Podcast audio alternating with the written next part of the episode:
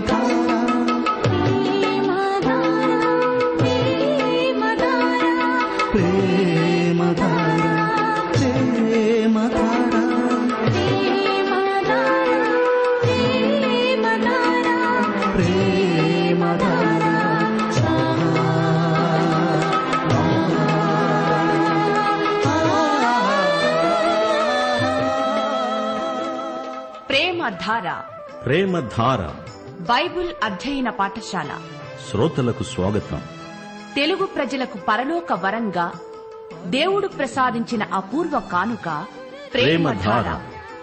సమస్యలతో సతమతమవుతున్న వారికి సమాధానం. అశాంతితో అలమటిస్తోన్న వారికి ప్రశాంతి. ఆలకించండి. ప్రేమధార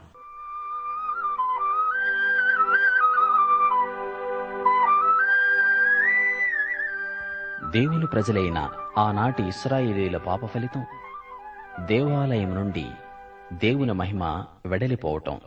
అయితే భయము కలిగి పాపము విడిచి వారు దేవుని వైపు తిరిగి నెడల షకీనా మహిమను తిరిగి ఇస్తాననటం ఎహెస్కేలు గ్రంథ సారాంశానికే తలమానికం.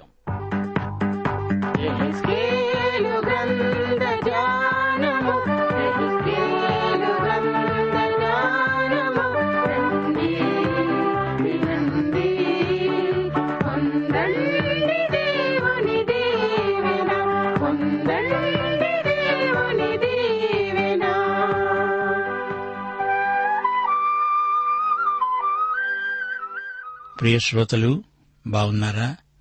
మీరంతా సకుటుంబంగా క్రీస్తునందు దినదినము వర్ధిల్లుతున్నారా చూడండి ప్రపంచంలో ఎన్నో మార్పులు వస్తున్నాయి.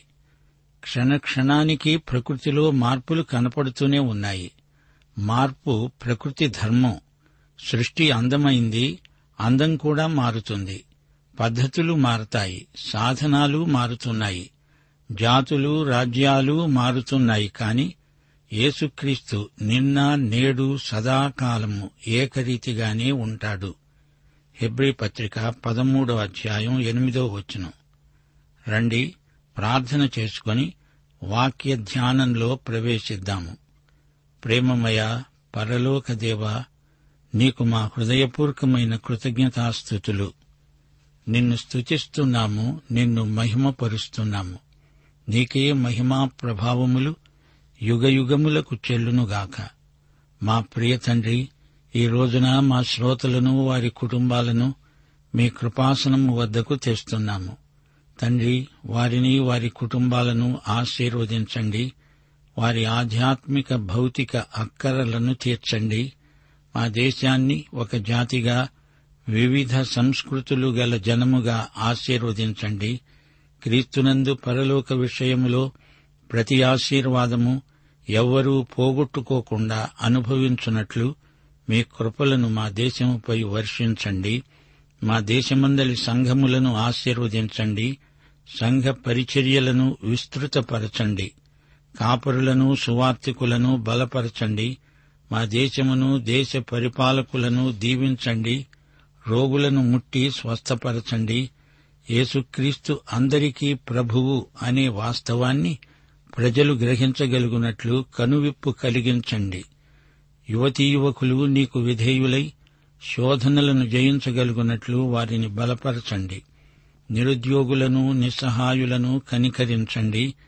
నేటి వాక్య అధ్యయన ఆశీస్సులు మాకందరికీ సమృద్ధిగా దయచేసి మహిమ పొందుమని యేసుక్రీస్తు వారి మహిమాన్విత నామమున ప్రార్థించి వేడుకుంటున్నాము తండ్రి. ఆమెన్. ప్రియ శ్రోతలు ఈ రోజున మనం ఎహెజికేలు గ్రంథం ముప్పై మూడో అధ్యాయంలో ప్రవేశించబోతున్నాము. సావధానంగా వినండి. ఈ అధ్యాయంలో ఎహెజికేలు ప్రవచనాలు కొత్త మలుపు తిరిగాయి. ఎహెజికేలు ఒకటి నుండి ఇరవై నాలుగో అధ్యాయం వరకు యూదాపై తీర్పు ప్రవచనాలు ఇరవై ఐదు నుండి ముప్పై రెండో అధ్యాయం వరకు చుట్టూరా ఉన్న అన్యజాతులపై తీర్పు ప్రవచనాలు. ఇప్పుడు ఎరుషలేము నాశనమైపోయింది. ఇప్పుడు ఆదరణ నిరీక్షణ కలిగించే ప్రవచనాలు ఏహెచ్కేలు పలుకుతున్నాడు. ముప్పై మూడు నుండి నలభై ఎనిమిదో అధ్యాయం వరకు ఇస్రాయేలు జాతీయ పునరుద్ధరణ ప్రవచనాలు చెప్పబడినాయి. ఎహెజ్కేలు కావలివాడు. తన జాతికి ఆత్యయిక పరిస్థితిలో హెచ్చరికలు చేస్తున్నాడు. తిరిగి ముప్పై మూడో అధ్యాయంలో దేవుడు ఎహెజ్కేలుకు అతడు కావలివాడని తన జాతిని కాపాడే బాధ్యత అతనికి ఉందని జ్ఞాపకం చేస్తున్నాడు. దేవుడు తన వాగ్దానమును ఎన్నడూ తప్పిపోడు. ప్రవక్త ఒక చెంప గద్దిస్తూ మరో చెంప దేవుని యందు నిరీక్షణను వారిలో బలపరిచే మాటలు పలుకుతున్నాడు. దేవునికి నమ్మకంగా ఉన్నవారికే నీతిమంతులైన శేషిత ప్రజలకే దేవుని వాగ్దానాలు వర్తిస్తాయి. ముప్పై మూడో అధ్యాయం నుండి దేవుని మహిమను చూస్తాము. రాబోయే వెయ్యేండ్ల పరిపాలన ప్రవచనాలు వింటాము. గుర్తుపెట్టుకోండి ముప్పై మూడో అధ్యాయం నుండి చెప్పబడిన ప్రవచనాలు ఎరుషలేము పతనం తర్వాత పలుకబడినవి. ఎరుషలేముకు మహోజ్వలమైన భవిష్యత్తు ఉంది అని దేవుడంటున్నాడు. దేవుని మహిమను సమస్త ప్రజలు చూస్తారు. చెరలో ఉన్నవారు దేవుని మహిమార్థమై ఎలా జీవించాలో ప్రవక్త ఉపదేశిస్తున్నాడు. వారిలో ఆశాభావాన్ని ప్రకల్పన చేస్తున్నాడు. ఈ రోజున మనం నూతన ఎరుషలేమును గూర్చిన నిశ్చయతతో ఆశాభావంతో ముందుకు చూస్తున్నాము. దేవుడు ఎహెజ్కేలును తన సేవకై పునఃప్రతిష్ఠ చేస్తున్నాడు. ముప్పై మూడో అధ్యాయం మొదటి వచనం. యహోవా వాక్కు నాకు ప్రత్యక్షమై ఈలాగు సెలవిచ్చింది. నరపుత్రుడా నీవు నీ జనులకు సమాచారము ప్రకటించి వారితో అను. నేను ఒకానొక దేశము మీదికి ఖడ్గమును రప్పింపగా ఆ జనులు తమలో ఒకణ్ణి ఏర్పరచుకొని కావలిగా నిర్ణయించిన ఎడల అతడు దేశము మీదికి ఖడ్గము రావటము చూచి బాకా ఊది జనులకు హెచ్చరిక చేసిన సమయమున ఎవడైనా బాకానాదము విని కూడా జాగ్రత్త పడనందున ఖడ్గము వచ్చి వాని ప్రాణము తీసిన ఎడల వాడు తన ప్రాణమునకు తానే ఉత్తరవాది. ఎహెజికేలు సేవారంభంలో దేవుడు అతణ్ణి కావలివానిగా నియమించాడు. అదే నియామకాన్ని మరోసారి దేవుడు పునఃప్రతిష్ఠ చేస్తున్నాడు. కావలివాడు కోటబురుజుపై ఉండి దూరాన శత్రువులు వస్తుంటే హెచ్చరిక చేస్తాడు. లేదా అంతా బాగానే ఉంది అని సంకేతం ద్వారా తెలియచేస్తాడు. అయితే దొంగ ప్రవక్తలు అంతా బాగానే ఉంది అని చెబుతున్నారు. కాని బబులోను రాజు వస్తున్నాడు ఎరుషలేమును ధ్వంసం చేస్తాడు అని ఎహెజ్కేలు ప్రకటిస్తున్నాడు. కావలివాడు హెచ్చరిక చేయనందున వారికి నాశనం ప్రాప్తిస్తే కావలివాడే నేరస్తుడవుతాడు. ఎహెజ్కేలు నిజాయితీ గల కావలివానిగా హెచ్చరిక చేశాడు. దొంగ ప్రవక్తలు అలా చేయలేదు. ఎహెజ్కేలు తన దేవునికి నమ్మకమైన సేవ చేశాడు. ఆరో వచనం. కావలివాడు ఖడ్గము రావటము చూచి కూడా బాకా ఊదనందు చేత జనులు అజాగ్రత్తగా ఉండడము ఖడ్గము వచ్చి వారిలో ఒకని ప్రాణము తీయడము తటస్థించిన ఎడల వాడు తన దోషమును బట్టి పట్టబడినా నేను కావలివాని యొద్ద వాని ప్రాణమును గూర్చి విచారణ చేస్తాను. నరపుత్రుడా నేను నిన్ను ఇస్రాయేలీయులకు కావలివానిగా నియమించాను గనుక నీవు నా నోటి మాటను విని నాకు ప్రతిగా వారికి హెచ్చరిక చేయాలి. దుర్మార్గుడా నీవు నిశ్చయముగా మరణము నొందుతావు అని దుర్మార్గునికి నేను సెలవీయగా అతడు తన దుర్మార్గతను విడిచి జాగ్రత్త పడునట్లు నీవు ఆ దుర్మార్గునికి నా మాట తెలియచేయని ఎడల ఆ దుర్మార్గుడు తన దోషమును బట్టి మరణము నొందుతాడు గాని అతని ప్రాణమును గూర్చి నిన్ను విచారణ చేస్తాను. శ్రోతలు విన్నారా? కావలివాడు హెచ్చరిక చెయ్యాలి. లేకపోతే కావలివాడే ముద్దాయి అవుతాడు. పాపి ఆ హెచ్చరికను పాటించినా పాటించకపోయినా కావలివాడు మాత్రం తప్పనిసరిగా హెచ్చరిక చెయ్యాలి. అప్పుడు పాపి వెనక మరణించినా కావలివాని తప్పు కాదది. కావలివాడు తన బాధ్యతను నిర్వర్తించాలి. ప్రజలను సరిగా హెచ్చరించాలి. పదకొండవ వచనం నా జీవము తోడు దుర్మార్గుడు మరణము నొందటము వలన నాకు సంతోషము లేదు. దుర్మార్గుడు తన దుర్మార్గత నుండి మరలి బ్రతకటం వల్ల నాకు సంతోషం. కాబట్టి ఇస్రాయేలీయులారా మనసు తిప్పుకోండి. మీ దుర్మార్గత నుండి మరలి మనసు తిప్పుకోండి. మీరెందుకు మరణము నందుతారు? ఇదే ప్రభువైన యహోవా వాక్కు. ప్రజలను శిక్షించటంలో దేవునికి సంతోషం లేదు. ప్రజలను రక్షించటంలో దేవునికి ఎంతో ఆనందం మహానందం. ప్రజలు దేవుని వైపు తిరగాలి. పశ్చాత్తప్తులవ్వాలి రక్షణ పొందాలి. అదే దేవునికి ఆనందం. పదిహేడో వచనం. అయినా నీ జనులు యహోవా మార్గము న్యాయము కాదు అనుకుంటారు. అయితే వారి ప్రవర్తనే గదా అన్యాయమైనది. నీతిమంతుడు తన నీతిని విడిచి పాపము చేసిన ఎడల ఆ పాపమును బట్టి అతడు మరణము నొందుతాడు. దుర్మార్గుడు తన దుర్మార్గతను విడిచి నీతి న్యాయములను అనుసరించిన ఎడల వాటిని బట్టి అతడు బ్రతుకుతాడు. యహోవా మార్గము న్యాయము కాదని మీరు అనుకుంటున్నారే? ఇస్రాయేలీయులారా మీలో ఎవని ప్రవర్తనను బట్టి వానికే శిక్ష విధిస్తాను. దేవుని బిడ్డలు పాపం చేసినా దేవుడు వారినేమీ విడువడు వారిని శిక్షిస్తాడు. అందుకే మొదటి కొరింతి పదకొండో అధ్యాయం ముప్పై ఒకటో వచనంలో పౌలన్నాడు మనలను మనమే విమర్శించుకుంటే తీర్పు పొందము. ఇది నిజం. ఒకటి యోహాను ఐదో అధ్యాయం పదహారో వచనంలో మరణకరమైన పాపం పేర్కొనబడింది. అంటే ఇది దేవుని బిడ్డ విషయం. మరణకరమైన పాపమా? అది ఎలాంటి మరణం? భౌతిక మరణం.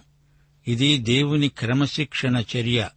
దేవునికి ఇష్టం కాని పని చేస్తూ దేవుడు ఎంత చెప్పినా వినకపోతే శారీరక మరణం ప్రాప్తించవచ్చు. దేవుడు తన బిడ్డలకు ఒక మాట చెప్తాడు వినకపోతే ఒక దెబ్బ కొడతాడు అప్పటికీ వినకపోతే శారీరక మరణం. అదే మరణకరమైన పాపమంటే దేవుడు నీతి న్యాయములు గలవాడు ఎంత ఘోర పాపి అయినా తన తట్టు తిరిగితే చాలు ఆయన రక్షిస్తాడు. భక్తి గలవారు కూడా చెరగొని పోబడ్డారు గదా. దుర్మార్గులతో పాటు మమ్ములను కూడా ఎందుకు దేవుడిలా చేశాడు అంటూ భక్తులు సణుగుతున్నారేమిటి? దేవుడు అన్యాయం చేస్తాడా? సోదరీ సోదరులారా మనం మంచివారమైనా ఈ బాధ తప్పదు. నీవు నేను ఏ జాతికి చెంది ఉన్నామో ఆ జాతితో సంయుక్తపరచబడి ఉన్నాము. జాతీయ పాపాలకు అందరూ ఫలితం అనుభవించక తప్పదు. ఇస్రాయేలీయులలో చాలామంది మంచివారు కూడా తమ జాతిపై వచ్చిన శిక్షలో అందరితో పాటు శిక్ష అనుభవించాలి. ప్రతి ఒక్కడూ మంచివారు కూడా దేవునికి లెక్క అప్పగించాలి. మంచివారికి న్యాయపీఠం చెడ్డవారికి ధవళ సింహాసనం తీర్పు ఉన్నాయి. దేవుడు వారిని వీరిని అందరినీ శిక్షిస్తాడు. దేవుని బిడ్డలైతే వారి రక్షణ పోదుగాని శిక్ష తప్పదు. అయితే నీవు రక్షణ లేని వ్యక్తివైతే దేవుని శిక్షావిధి నీకు నిత్య నష్టం. నీవు దేవుణ్ణి నిందించాల్సిన పని లేదు అది న్యాయమే. ఒకటి పేతుడు మూడో అధ్యాయం పన్నెండో వచ్చును ప్రభువు కన్నులు నీతిమంతుల మీద ఆయన చెవులు వారి ప్రార్థనల వైపు ఉన్నాయి. కాని ప్రభువు ముఖము కీడు చేసే వారికి విరోధముగా ఉన్నది. రక్షణ లేని వ్యక్తి చేయదగిన ప్రార్థన ఒక్కటే. దేవా పాపినైన నన్ను కరుణించు. లేకపోతే దేవుడు అట్టి వ్యక్తిని శిక్షకు అప్పగిస్తాడు. అనగా ఆ వ్యక్తి తనను తానే శిక్షకు గురి చేసుకున్నాడు. ఇందులో దేవుణ్ణి అనాల్సిన పనేమీ లేదు. దేవుడు నీతిమంతుడు న్యాయశీలి. ఎహెజ్కేలు ముప్పై మూడో అధ్యాయం ఇరవై ఒకటో వచనం.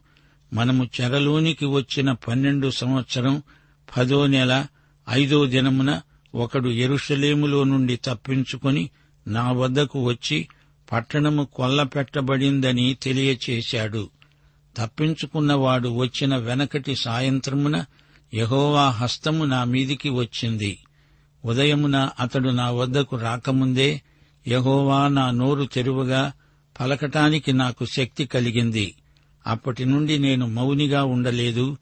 యహోవా వాక్కు నాతో అన్నది నరపుత్రుడా ఇస్రాయేలు దేశములో పాడైపోయిన ఆయా చోట్లలో కాపురమున్న వారు అనుకుంటున్నారు. అబ్రహాము ఒంటరి అయి ఈ దేశాన్ని స్వాస్థ్యముగా పొందాడు గదా. అనేకులమైన మనకు ఈ దేశము స్వాస్థ్యముగా ఇయ్యబడదా? శ్రోతలు వింటున్నారా?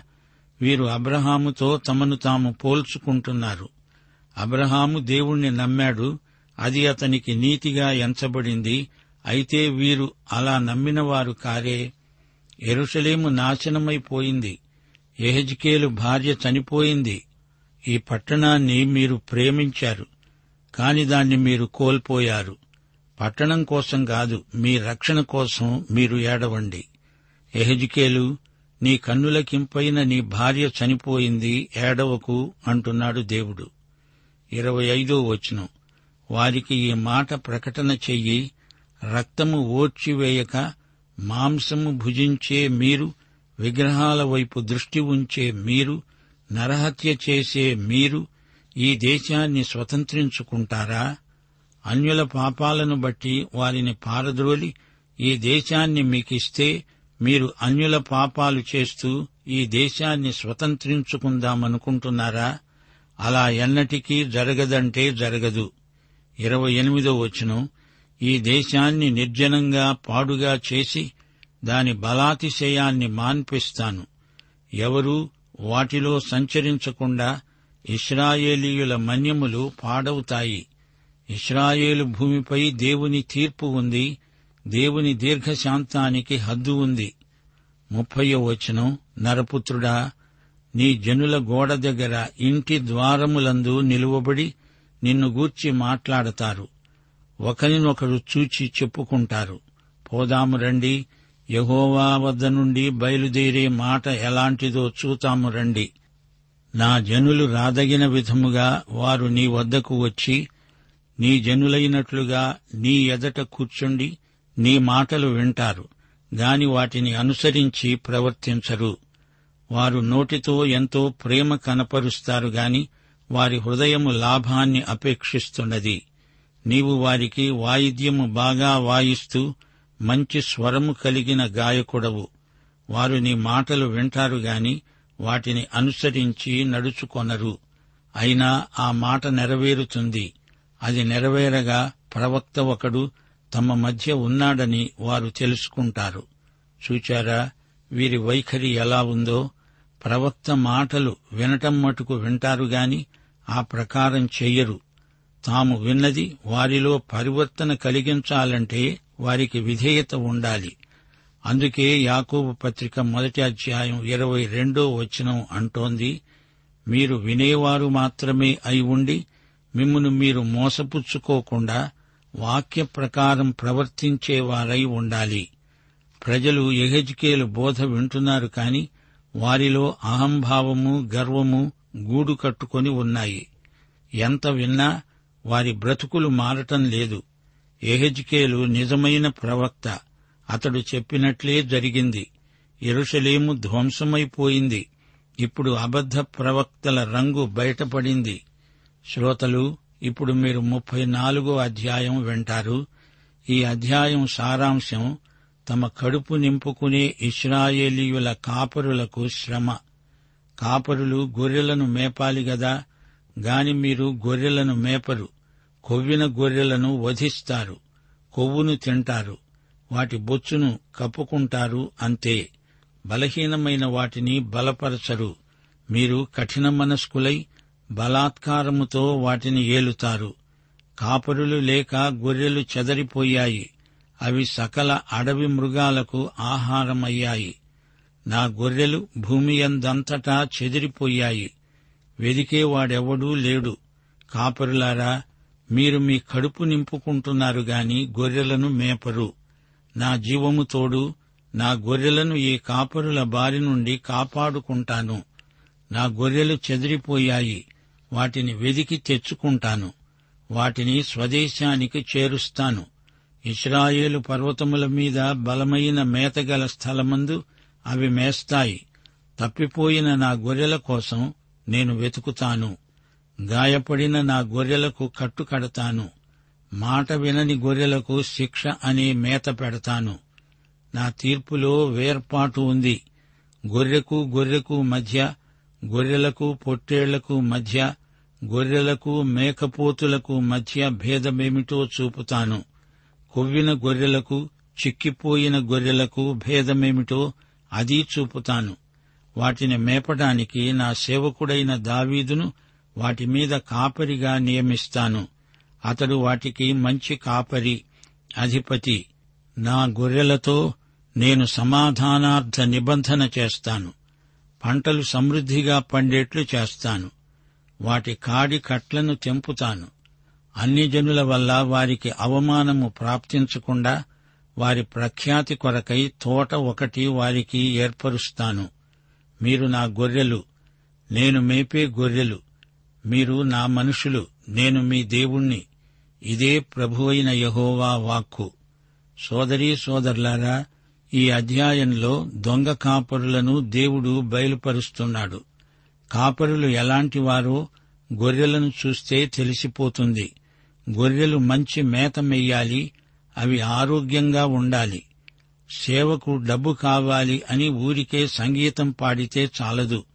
గొర్రెలను నమ్మకంగా మేపాలి. దేవుని వాక్యాన్ని యథార్థంగా బోధించాలి. సంఘాలలో వాక్య భోజనం దొరకనప్పుడు గొర్రెలు చెదరిపోతాయి.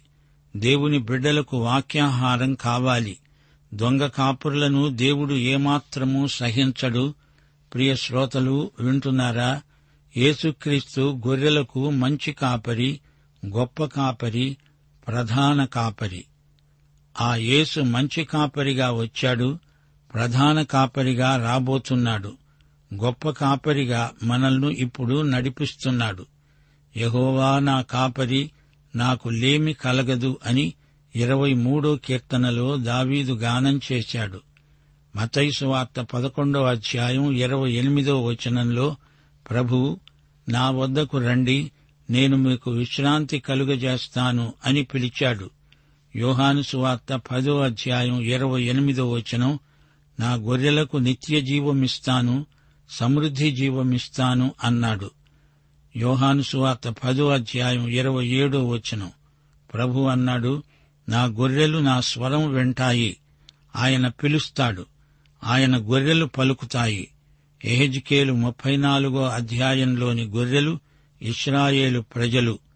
తన గొర్రెలను ఆయన స్వదేశానికి చేరుస్తాడు. తప్పిపోయిన గొర్రె ఒక్కటే అయినా అది దొరికేదాకా వెదికే కాపరి మన యేసు ప్రభువు గొర్రెలను మేకలను ఆయన వేరు చేస్తాడు. గోధుమలు గురుగులు వేరు చేయబడే రోజు ఒకటుంది. మతైసు వార్త పదమూడో అధ్యాయంలో ప్రభు అన్నాడు కోతకాలమందు గురుగులను ముందుగా కూర్చి వాటిని కాల్చివేయడానికి కట్టలు కట్టి గోధుమలను నా కొట్టులో చేర్చిపెట్టండి. ఈ అధ్యాయంలో దావీదు ప్రసక్తి వచ్చింది. ఈ భూమి ఇస్రాయేలుకు శాశ్వత నివాసమై దావీదు వారిని చిరకాలము ఏలుతాడు అనే నిరీక్షణ వ్యక్తం చేయబడింది. దావీదు యేసు ప్రభువుకు సామంతుడు. సంఘమైతే ఎత్తబడి పరలోకంలో సదాకాలం ఉండిపోతుంది. యోహాన్ సువార్త పద్నాలుగో అధ్యాయం మూడో వచనం ప్రభు అన్నాడు నేనుండే స్థలములో మీరు ఉండేలాగున మరల వచ్చి నా వద్ద ఉండడానికి మిమ్ములను తీసుకువెడతాను. ఇస్రాయేలు ప్రజలకు దేవుని వాగ్దానం భూలోక రాజ్యం. ముగింపులో ఎహెజ్కేలు ముప్పై నాలుగు అధ్యాయం ఇరవై ఎనిమిది మీతో పంచుకోగోరుతాము. ఇక వారు అన్యజనులకు దోపుడు సొమ్ముగా ఉండరు. దుష్టమృగములు వారినిక భక్షింపవు. ఎవరి వలన భయము లేకుండా వారు సురక్షితముగా నివసిస్తారు. ఆ రోజు ఇస్రాయేలుకు సువర్ణ యుగారంభం. దేవుడు ఆడిన మాట తప్పడు. ఆయన నిబంధన దేవుడు. ప్రియ శ్రోతలు ఈ పాఠంలోని పరమ సత్యాలు మరువరానివి. కావలివాడు అపాయం వచ్చినప్పుడు తన ప్రజలకు హెచ్చరిక చేస్తాడు. అయితే కాపరి అహర్నిశలు తన గొర్రెలను కనిపెట్టుకొని ఉంటాడు. మనకు కాపుదల కావాలి. కాపరి మంచి మేత పెడతాడు. గొర్రెలను సమైక్యపరుస్తాడు. శత్రువుల బారి నుండి కాపాడతాడు. యేసుక్రీస్తు అనే మన ప్రధాన కాపరి మనపై ఆశీర్వాద వర్షం కురిపిస్తాడు. హెబ్రీ పత్రిక పదమూడో అధ్యాయం ఇరవై ఇరవై ఒకటి వచనాలు. గొర్రెల గొప్ప కాపరి అయిన యేసు అనే మన ప్రభువును నిత్యమైన నిబంధన సంబంధమైన రక్తమును బట్టి మృతులలో నుండి లేపిన సమాధానకర్త అయిన దేవుడు యేసుక్రీస్తు ద్వారా తన దృష్టికి అనుకూలమైన దానిని మనలో జరిగిస్తూ ప్రతి మంచి విషయములో తన చిత్త ప్రకారము చేయడానికి మిమ్ములను సిద్ధపరచునుగాక. ప్రభువు వశంలో మనమున్నాము. దీవెనకరమైన వర్షం ఆయన కురిపిస్తాడు. ఆయన తోటలో మనం పనిచేస్తాము ఆనందిస్తాము. శ్రోతలు మరచిపోకండి.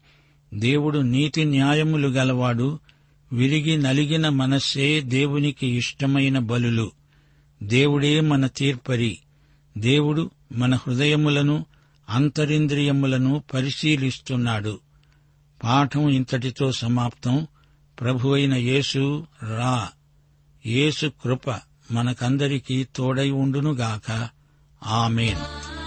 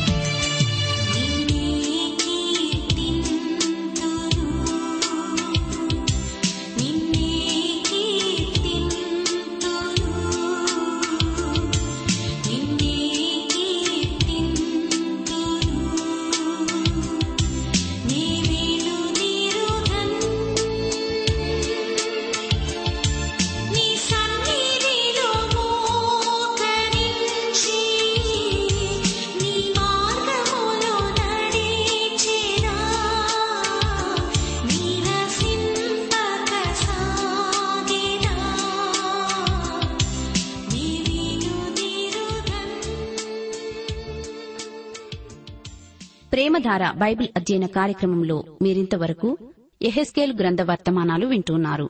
ఈ గ్రంథ వర్తమానాలు మీ అనుదిన ఆత్మీయ జీవితాన్ని మరింత బలపరుస్తున్నాయని భావిస్తున్నాం. ప్రస్తుతం మీరు వింటున్న ఎహెస్కేల్ గ్రంథ వర్తమానాలపై తిరిగి వచ్చిన దేవుని గొప్ప మహిమ అనే పుస్తకాన్ని సిద్ధం చేస్తున్నాం. తిరిగి వచ్చిన దేవుని గొప్ప మహిమ అనే ఈ పుస్తకాన్ని ఉచితంగా పొందగోరేవారు ఈ రోజే మాకు వ్రాసి లేదా ఫోన్ చేసి మీ పేరు నమోదు చేయించుకోవచ్చు. మరియు మీ ప్రార్థన అవసరతలు సలహాలు సందేహాలు వెంటనే మాకు తెలియపరచగలరు. మా చిరునామా ప్రేమధార ట్రాన్స్వర్ రేడియో ఇండియా తపాలా సంచి నాలుగు సికింద్రాబాద్ ఐదు సున్నా సున్నా సున్నా ఒకటి ఏడు. మా సెల్ ఫోన్ నంబర్లు తొమ్మిది మూడు తొమ్మిది తొమ్మిది తొమ్మిది ఐదు రెండు ఐదు ఏడు సున్నా. మరొక నంబర్ తొమ్మిది మూడు తొమ్మిది తొమ్మిది తొమ్మిది ఐదు రెండు ఐదు ఎనిమిది సున్నా. మా email ID Telugu TTB at radio eight eight two dot com.